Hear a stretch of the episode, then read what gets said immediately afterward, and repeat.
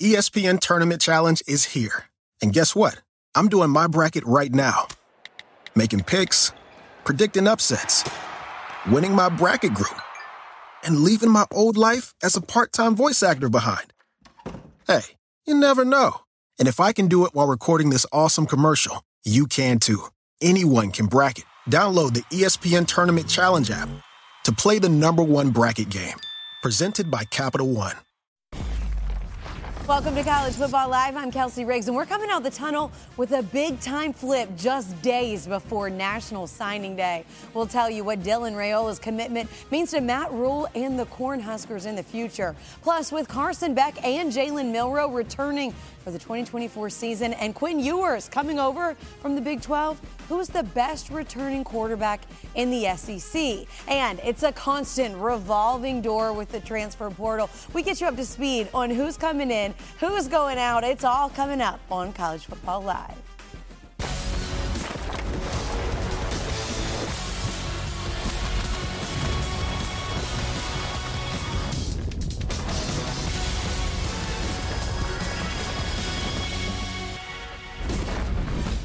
Into College Football Live alongside Sam Acho, Jordan Reid. I'm Kelsey Riggs, hanging out with you for the next half hour. Less than 24 hours away from National Signing Day. We've got a lot to get to, including the transfer portal. Keeping an eye on that. But right now, we got to start with the big flip out of a high school commit, the top pocket passer in the 2024 class, Dylan Raiola is flipped from Georgia to Nebraska. He's the number eight recruit in this year's class, according to ESPN. His dad was an All American for the Cornhuskers. His uncle coaches there, and now he is headed to Nebraska as well. So, ESPN college football reporter Tom Van Haaren joins us now here on College Football Live. And, Tom, what can you tell us about what went into his decision to flip from Georgia to Nebraska?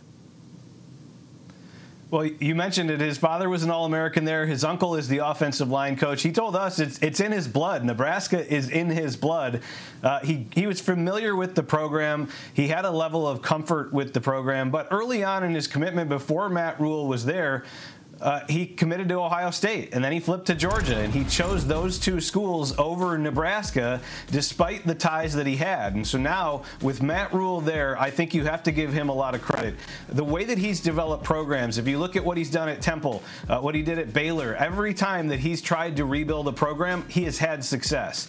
Uh, I think Matt Rhule absolutely played into this for Dylan. And then you look at the opportunity to play.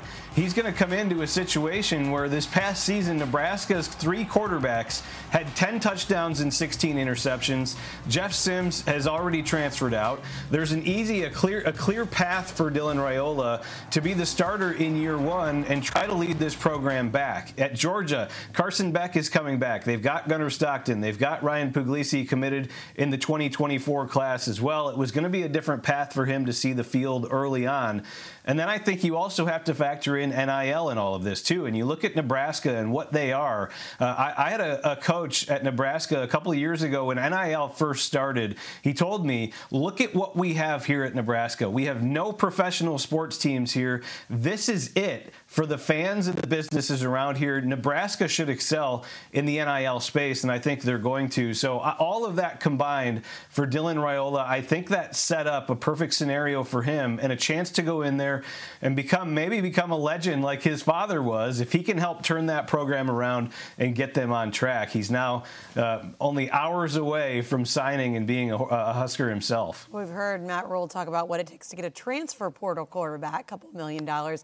Wonder what it gets to get a guy for a flip from Georgia to come to Nebraska. Tom Van Haaren with the very latest. We appreciate it, Tom. Let's bring in the guys now and dive back into what this means, big picture for the Cornhuskers and also for Dylan Raiola, for Matt Rhule, and what he's trying to build there, Jordan, to get a guy like this to flip. What does that do for your program?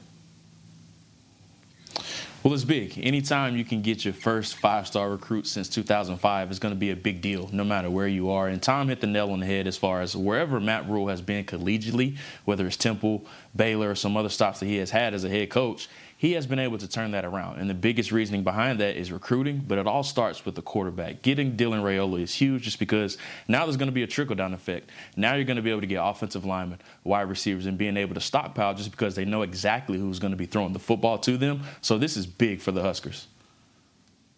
Yeah, but it may be big for the Huskers, but the starting spot for Raiola is not going to be guaranteed. I think about Dante Moore. Remember the five-star phenom that went to UCLA, and though he got a chance to play a lot, he didn't play well during his time at UCLA. And so, yes, you may be a five-star, but Chubba Purdy, the who started the last few games of the, of the season, ran for over 100 yards at quarterback, brother of Brock Purdy, he's still going to be vying for that spot as well. And so I don't think anything will be handed to Raiola, but it's a great opportunity for competition for him, but also for every other quarterback in in that quarterback room. More on this story and, of course, all everything that's happening with National Signing Day tomorrow. Two-hour show right here on ESPN2. And guess who you're going to hear from?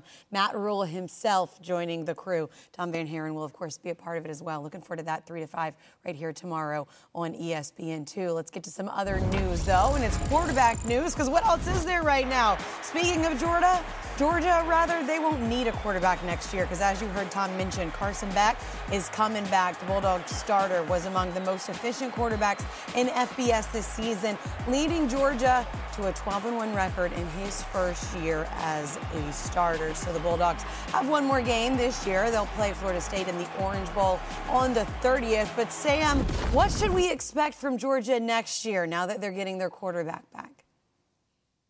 I think we'll expect a lot more success from Georgia. And yes, they only had one loss this season, but those back to back national championships, you go to the playoffs, play in round one, you play again. I mean, that can wear on your body physically and also wear on you mentally. And so I get it. You're not in the championship game this year playing Florida State in a few weeks. But more importantly, this is going to be bring a revamped offense and more confidence to Georgia. You see the, the schedule. You have an experienced quarterback that's going to start against Clemson week one. Then you have Tennessee Tech, Kentucky, Alabama September 28th. It's going to be a huge game. Carson Beck has shown that he can have success with or without Brock Bowers, who may be going to the NFL. And so this is a huge get, if you will, for Georgia to have Carson Beck coming back, his experience, his confidence, and there are no more quarterback questions in Athens.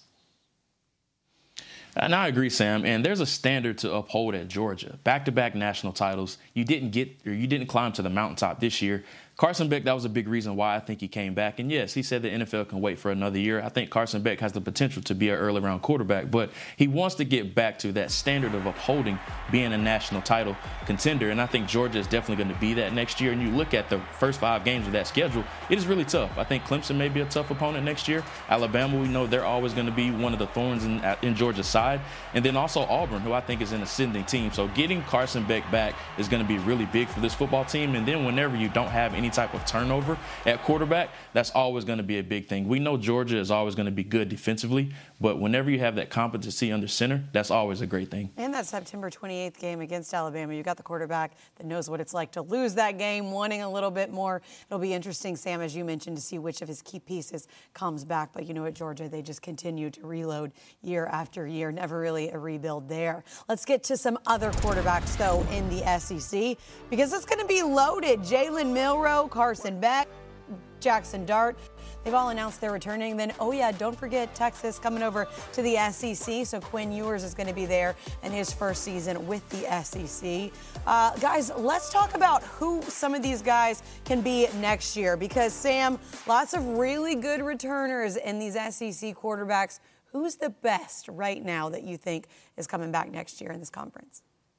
I'm going to go Jalen Milroe, and not just where he is right now, but how much better he's gotten as the season has gone on. Jalen Milroe over the last 10 games, 17 passing touchdowns, 12 rushing touchdowns. But check out this highlight, I will call it a highlight from the SEC championship. Remember, early in the season, you see Jalen Milroe get sacked a lot. So Georgia in the championship game says, we're going to spy him, two guys on him. No matter which way you go, we're going to find you, sacked. But later in the game, fourth quarter, third down, look at Jalen Milroe. They're spying him again, but his eyes are down field. He's not looking at the rush, looking at the quarterback, gets it to Isaiah Bond for a huge fourth down conversion.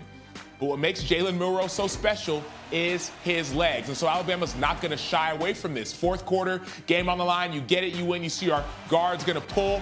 Jalen Milroe is going to look like a running back here, get up to 19, 20 miles per hour, and make a smart play sliding in bounds with less than three minutes left in the game. And so, what makes Jalen Milroe so special is his legs. But as we saw in that game, is in addition to the entire season, he's gotten better as a quarterback with his arm, not just in the deep ball, but intermediate passes.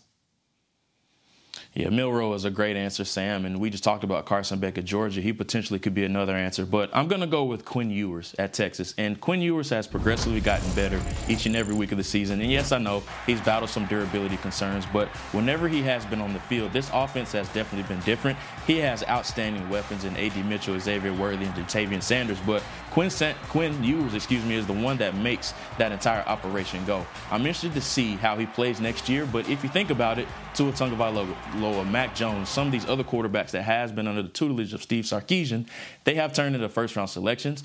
Quinn Ewers definitely seems like he's on that track, but the tricky thing is he's going to have to get used to a whole bunch of new weapons next season. We're going to get to see those guys at least one more time, though, just 13 days from now. College football playoff semifinals. Cannot wait for that. We'll see what they can both do on the big stage. Meanwhile, on the other side of this break, we've got to talk about a quarterback from the SEC who's not returning next season. That's Heisman Trophy winner Jayden Daniels. He's off to the NFL. What kind of pro can he be? Plus, is two a crowd in Eugene? Ducks added quarterback Dante Moore just days after they landed Dillon Gabriel. How's that all going to play out? We'll discuss it next on College Football Live.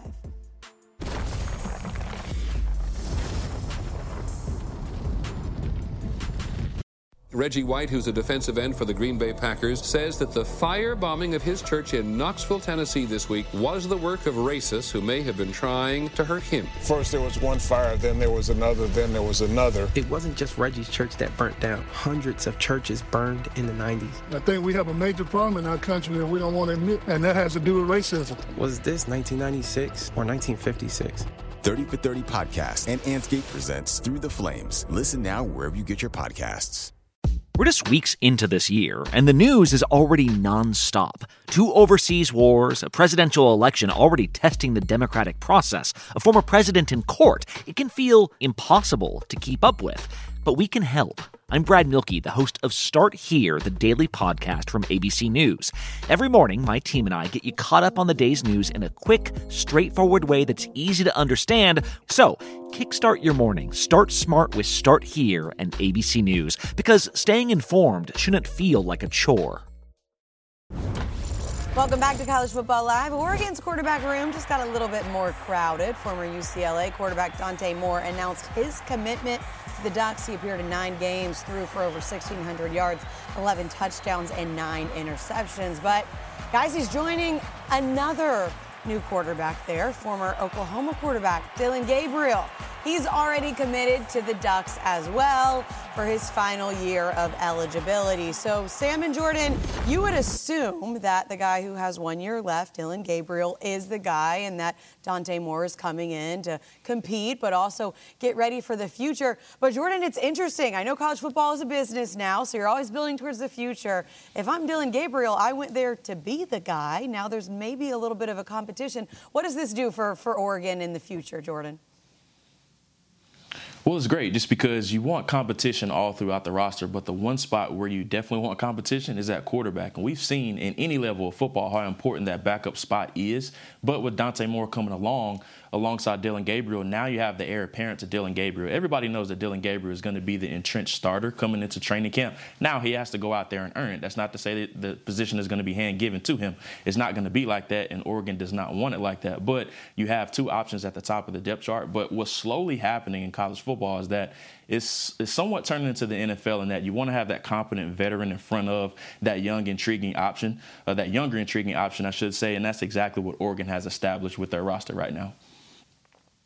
And Jordan, you get it full well, right? You played the quarterback position in college, so you understand that competition. And me, I played outside linebacker, and we went to national championships at my school, and we got a chance to see what that competition looks like. And so for me, if I'm Dillon Gabriel, I'm excited about the competition. I think that's part one, and Dante Moore should be as well. Part two, I think that maybe even more important is the idea of of not necessarily recruiting, but relationships. I got a chance to spend time with Dan Lanning at Pac 12 Media Day a few years ago. Just a quick hi, hello, interviewed him as well. But you could tell that he cares about his players. Dante Moore had initially committed to Oregon back out of high school and changed his commitment. And so, as you can see, it's not one of those situations where you're saying, well, now that you've made a bad decision, now you're gonna we're gonna be gone from you. No, you're able to come back. And so, I think those are the two things I think about. I think about the the competition, but also think about recruiting. And to the point of competition, Dante Moore, the five star recruit, number two overall in the class, does need to get better. There were three back to back games, back to back to back, of pick sixes, and you saw that. So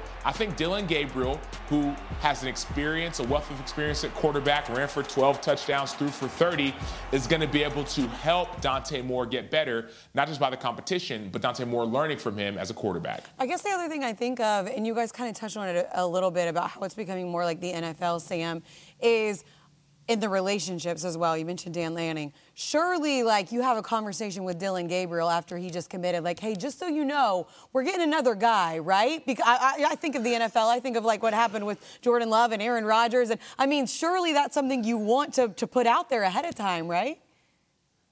Well, you never know. I remember, so to the NFL example, when I was the, with the Arizona Cardinals in 2013, we had a new coach, Bruce Arians, right? He was a coach of the year for the Colts and came to us to the Cardinals.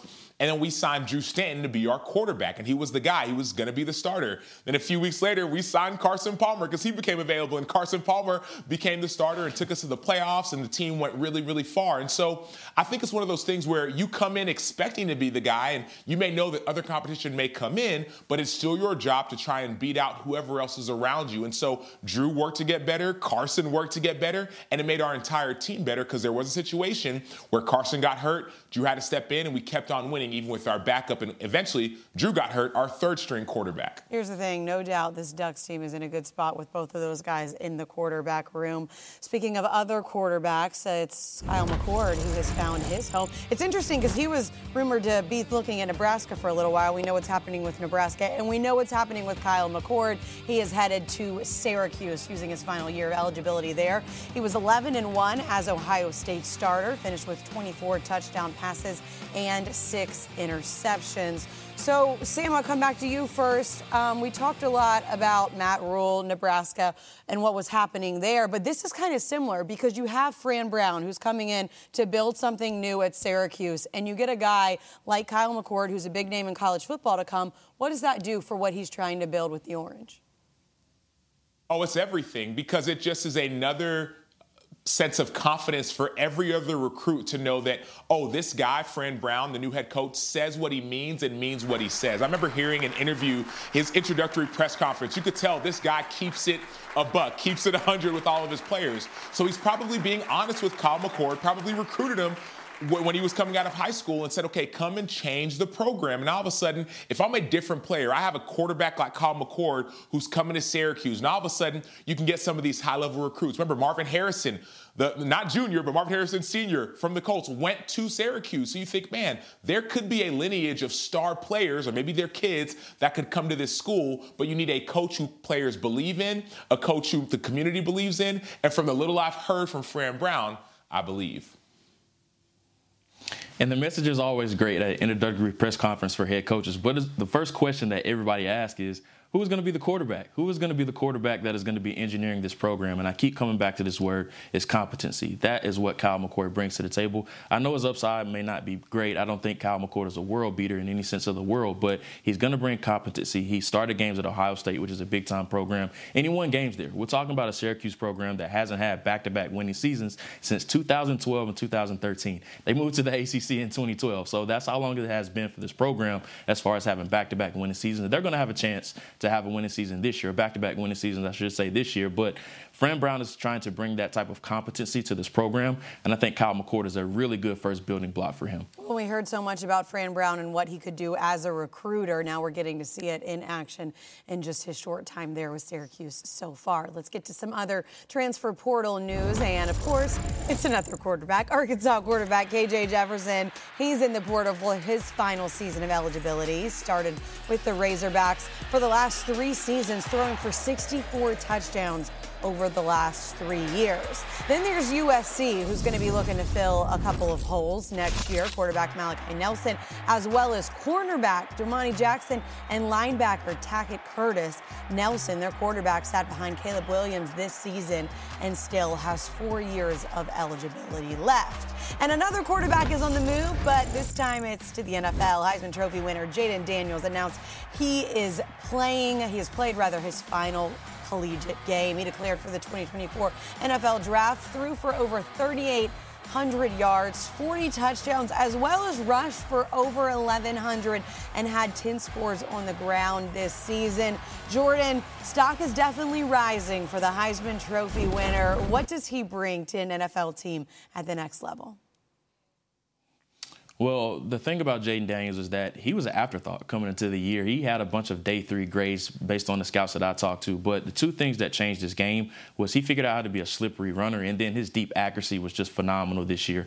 95.6 QBR, which is first in the country, 35 touchdowns inside of the pocket, which also was first in the country. I think Jayden Daniels is going to end up being a top 10 pick before it's all said and done. And the name that keeps coming up from scouts that keep talking about him is Lamar Jackson. He reminds you a lot of Lamar Jackson. He's more of a slippery runner as opposed to a make you miss type of runner than Lamar. But as far as being a passer, he's further along than what Jackson was when he was coming out of Louisville.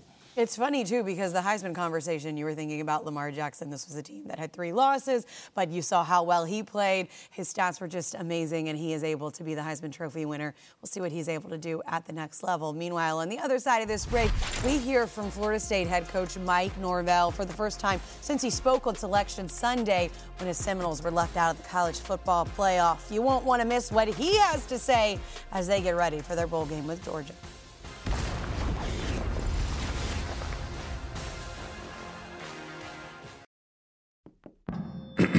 ESPN Tournament Challenge is here.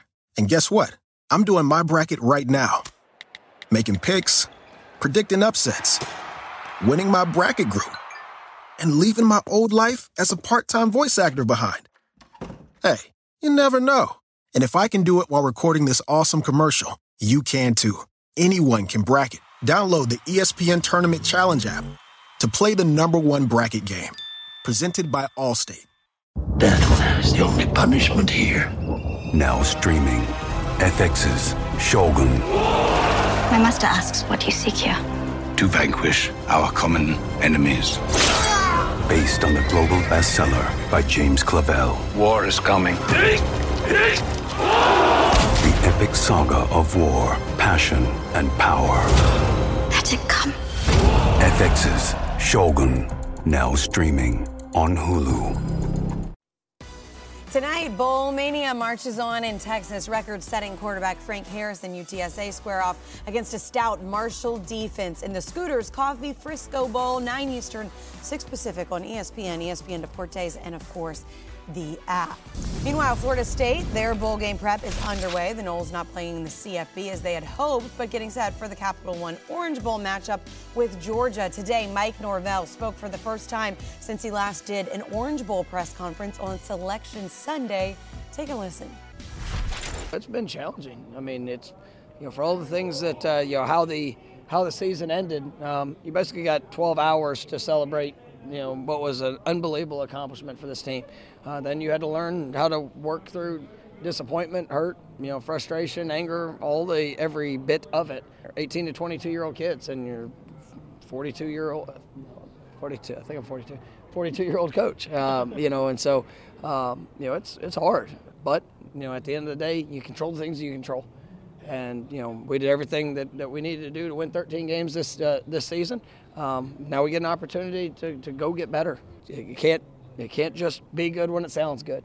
For a group of young men that uh, are having to work through that, I mean, it's probably been the most challenging couple weeks of coaching I've ever had. And uh, you know, it, but it is you know it is our reality. So you you you know, work through it and you go push and get better. Lots to break down from what Mike Norvell said there. Sam, what's your reaction to kind of his synopsis over the last couple weeks? Now, my biggest reaction is the the words that he said. The hardest few weeks I've had of coaching. Why is it hard? If I'm a player and I'm responding to what happened, I mean, it's hard to respond. I had a, uh, we had a speaker come in when I was playing. They would say E plus R equals O. Events plus response equals outcome. And so there's a big event that happened. Okay, we went undefeated, but we didn't make the playoff. How do we respond? That's going to determine our outcome. And the outcome is going to be what happens when they play Georgia. So for me, I think it's hard as a player and probably as a coach because you feel like the world is against you. But as Coach Norvell said as well, this is a great opportunity to show the world who you are, what you're capable of, and knock off the former number one team. A lot of us can't relate to the feelings, but I can relate. He can't remember how old he is. That was relatable.